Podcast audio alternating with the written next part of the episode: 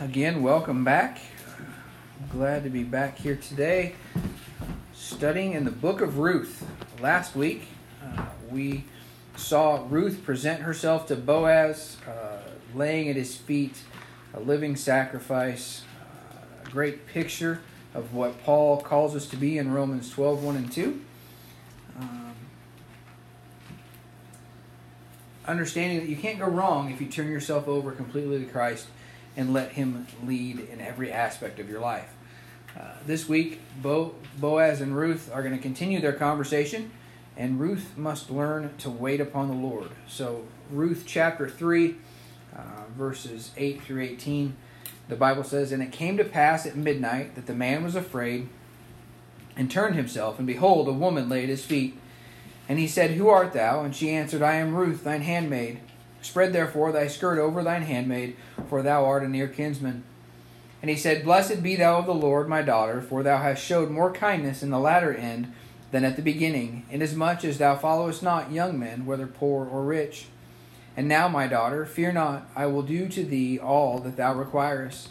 For all the city of my people doth know that thou art a virtuous woman.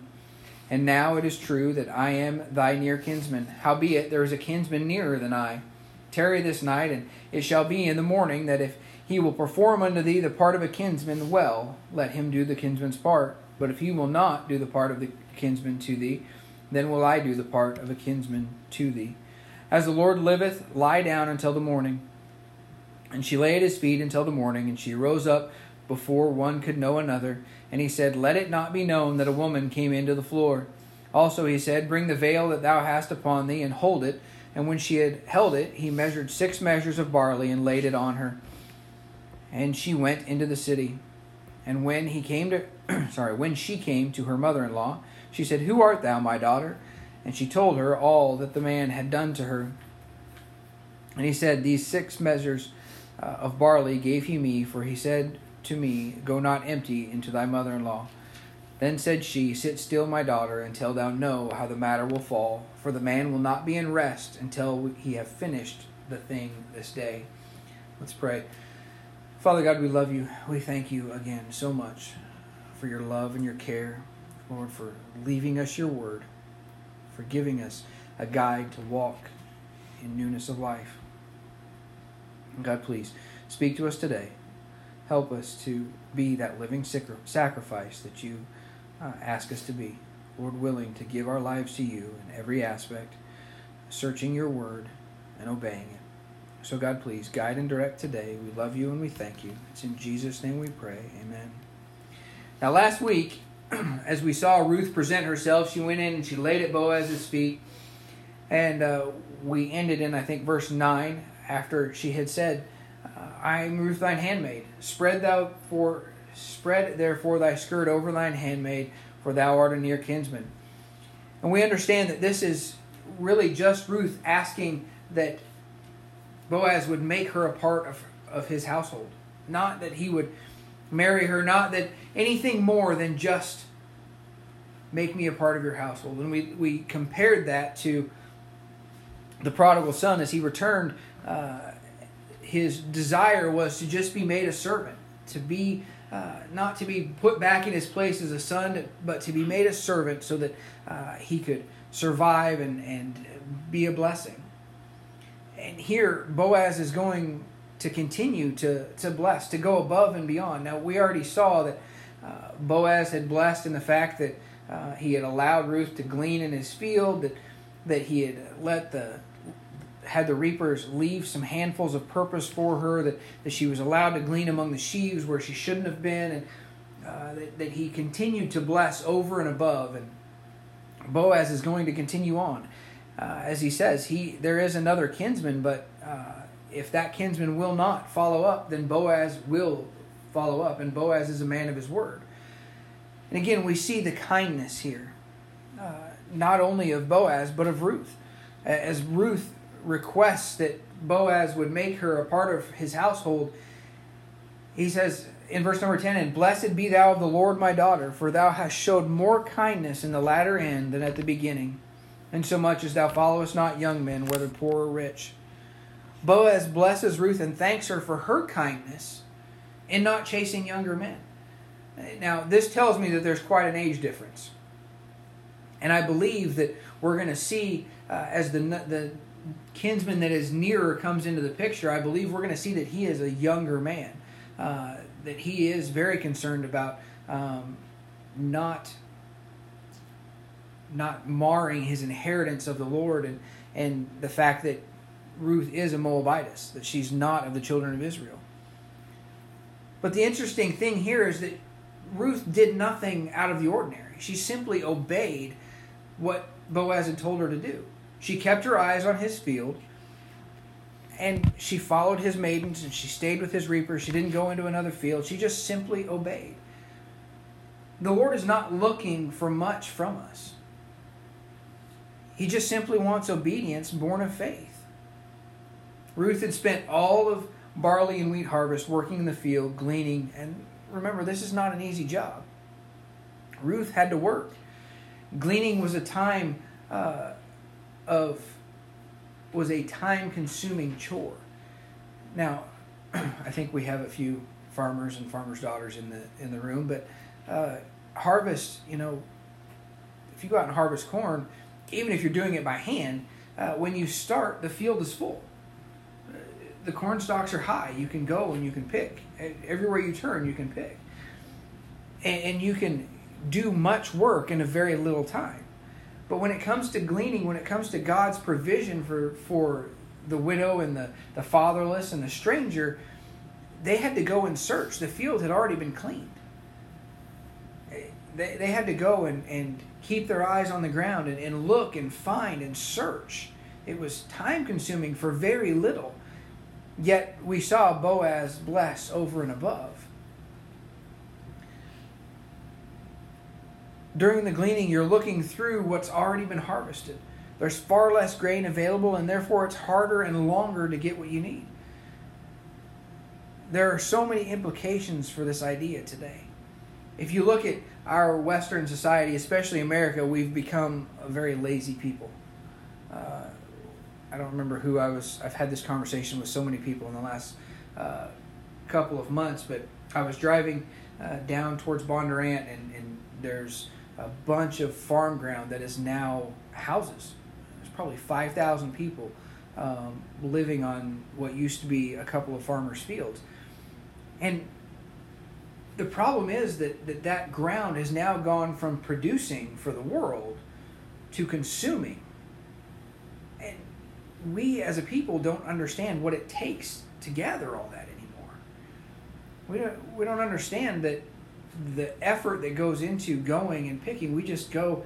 I went yesterday to a couple of different grocery stores to pick up some, some stuff for for Rachel and for, for dinner today, for lunch today, and and I, I just had to go pull it off the shelf. It's already done. Uh, I, I didn't have to go and kill the pig and hang it and butcher it. Not that I couldn't, but I, I didn't have to do that to prepare for lunch today. We we were able to just do it. Uh, everything is ready-made at the grocery store or through the drive-thru window. Many people don't even know how to do basic fun- functions like make dough or noodles. I mean, literally some flour, some eggs, a little bit of water, you mix it up, you've got whatever noodles you want. But people don't understand that anymore. I remember uh, my Uncle Tommy at one point was dating this uh, very nice, lovely young lady, and um, she had a, a hair color that would lend to not being very bright, um, but she didn't understand that you could make Rice Krispie treats at home. She thought you went and just bought them at the store, already made.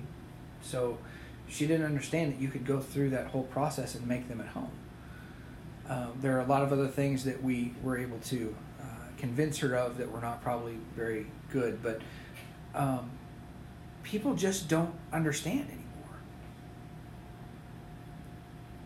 We'd rather trade, uh, we trade our work uh, for other work we've traded that work, the work of being self-sufficient, of growing your own crops and your own uh, animals and, and, and providing for yourself and, and putting in the effort the way God wanted us to, to working now to gain uh, money. And unfortunately, because we've gone to this system, uh, that system is going to fail and going to fail soon. We spend all of our time trying to make money to get everything we want.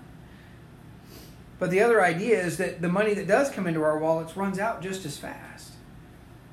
And this has made us unthankful and ungrateful. On the spiritual side of all of this, we are in the times of gleaning. There have been many great harvests of souls around the world. Uh, in the book of Acts, we saw Pentecost, where several thousand souls were saved. We see just a few months later, another time where several thousand souls were saved. And we've seen it throughout our history where hundreds of thousands of people have gotten saved all in one day. But now we're left to search. And unfortunately, uh, a lot of where we're searching, the fruit is not good anymore. Uh, our neighbors uh, back by the creek down here uh, picked some apples off their tree. Uh, they went through and, and took what they could, and if we would go out there today, we would still find apples on the tree. I can see some apples from here. The problem is that those apples would most likely be worm-eaten and, and rotten and have uh, bad spots. So even, even the grain, even the fruit that we're picking now is just not as good, and it's not as sound. Finding good, usable apples is much harder today than ever. But Ruth had stuck it out. She had worked all this time in Boaz's field, and Boaz had seen her efforts. There might have been easier fields for her to go work in. I'm sure there were easier men that she could have uh, caught and, and that would do what Boaz could, but they couldn't do what Boaz could.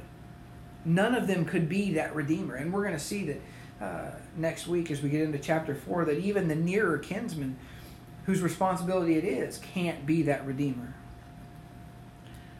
But Boaz assures her. Again, he says, "Fear not."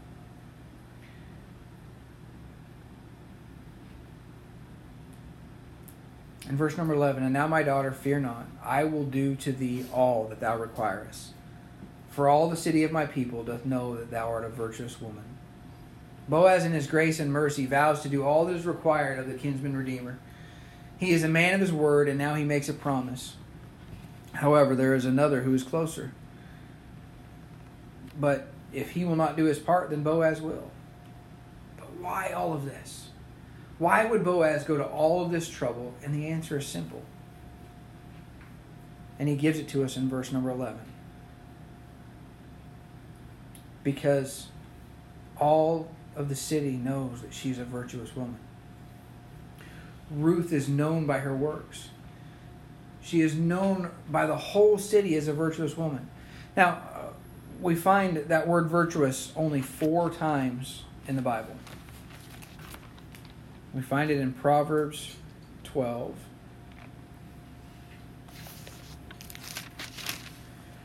Proverbs twelve and verse four says, "A virtuous woman is a crown to her husband, but she that maketh ashamed is a rottenness in his bones."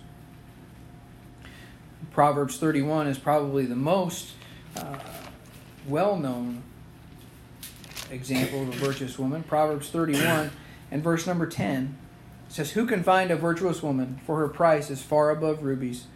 The heart of her husband doth safely trust in her, so that he shall have no need of spoil. She will do him good and not evil all the days of her life. She seeketh wool and flax, and worketh willingly with her hands. She is like the merchant ships. She bringeth her food from afar. She riseth also while it is yet night, and giveth meat for her household, and a portion to her maidens. She considereth a field, and buyeth it. With the fruit of her hands she planteth a vineyard. She girdeth her loins with strength, and strengtheneth her arms. She perceives perceiveth that her merchandise is good. Her candle goeth not out by night. She layeth her hands to the spindle, and her hands hold the distaff. She stretcheth out her hand to the poor, yea, she reacheth forth her hands to the needy. She is not afraid of the snow for her household, for all her household are clothed with scarlet. She maketh herself coverings of tapestry, her clothing is silk and purple. Her husband is known in the gates, and he sitteth among the elders of the land. She maketh fine linen, and selleth it, and delivereth girdles unto the merchants. Strength and honor are her clothing, and she shall rejoice in time to come. She openeth her mouth with wisdom, and in her tongue is the law of kindness. She looketh well to the ways of her household, and eateth not the bread of idleness. Her children arise up and call her blessed, her husband also, and he praiseth her. Many daughters have done virtuously, but thou excellest them all. Favor is deceitful, and beauty is vain, but a woman that feareth the Lord, she shall be praised. Give her of the fruit of her hands, and let her own works praise her in the gates. Her price is far above rubies. The heart of her husband doth safely trust in her. She will do him good, not evil, always. She is diligent in her preparation for her family. She is a good steward of what God gives her. She is generous. She is full of strength, honor, wisdom, and kindness. She's not idle, and she's loved by her children, and she fears the Lord. That is what the whole city knows of Ruth. This is the character that she's shown, and this is what Boaz sees. And we, we should see that through the first three chapters of Ruth as well. How she left her own people and, and followed Naomi so that she could help to provide and care for Naomi. How she trusted in the Lord to make Naomi's God her God. And then everything that she did, she first went back and provided for Naomi. But now, she must wait, because there's a nearer kinsman. For us today, we have no nearer kinsman. It's only Christ, the kinsman that, the kinsman redeemer, our Lord and Savior. But the kinsman that Boaz is speaking of is a picture of Satan, the god of this world, who wants to be the ruler of this world, but he's not capable of paying the price. And we'll get into that a little bit next week as we talk about it, but but there is someone else. And Boaz instructs Ruth to just lie down and wait until the morning. This is her first uh, time of waiting. She's got to lie down and wait in the morning. It's midnight at this point. He doesn't want her to go out into the streets alone at this time of night. But notice that she waits, again in verse number fourteen, and she lay at his feet until the morning. Her position didn't didn't change. She didn't defile herself. Boaz didn't defile her. Her position didn't change. She's still seated at his feet, seeking to be that sacrifice. Boaz sends her away. She rises up while it's still dark. Again, back to Proverbs thirty-one. And Boaz sends her away with six measures of barley so that she doesn't return empty-handed to Naomi. And she goes and And she provides for Naomi, and she tells Naomi everything that Boaz has done. And Naomi's words, "Sit still, my daughter, until thou know how the matter will fall." Psalm forty-six ten.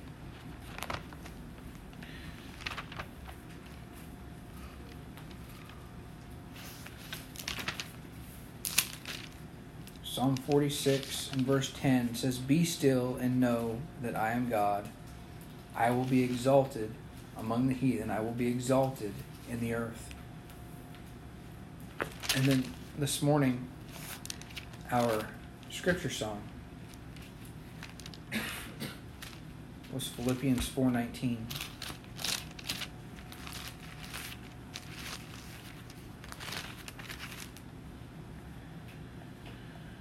"But my God shall supply all your need according to his riches in glory by Christ Jesus." Naomi instructs Ruth to wait upon the Lord and see how this will fall out. Now there are three possible answers for us as we wait, as we pray, as we seek God's interceding in our lives. There's yes and there's no, but the most common is wait. We must wait upon the Lord. Christ himself walked the earth for thirty for three and a half years, and his followers had to wait all that time. They had to wait until the time was right, until everything was in order. Ruth is anxiously waiting. But notice that last part of verse number eighteen. For the man will not be in rest until he hath finished the thing this day. And that is another great picture of our Lord and Savior Jesus Christ. Because as Christ walked this earth for those three and a half years, he worked, he worked, he worked, he served. He didn't rest until he went to the cross. He didn't rest until he rose again the first day of the week, the third day after he was crucified. He didn't rest until he ascended back into heaven. And he is still working. He is not resting. He is still working, waiting for that day when everything is right for him to return for the church. Boaz is going to get this all figured out. And we know the end of the story. Ruth is uh, going to marry Boaz, and uh, the Lord is going to make that family whole again. And the Lord is going to bless through all generations through this family. All because Naomi was willing to be, or because Ruth was willing to be a living sacrifice, and because she was willing to wait patiently on the Lord. What about you today? I know there are many things that we're praying about for the church, praying about moving things forward and, and getting things accomplished so that the church is a church. We have to make sure that we're also willing to wait, to be patient for everything to be set up, for it to be right, so that we can be beyond reproach, beyond question, and so that God can be glorified. But in our personal lives, there are many things that we just have to patiently wait. God has provided the answer. We just have to wait for the right time. So let's help us today. Let's work today to be like Ruth, who's placed her faith and trust in Boaz and now is patiently waiting for that glorious day when she will be redeemed. She's going to continue to serve, going to continue to follow God while she waits.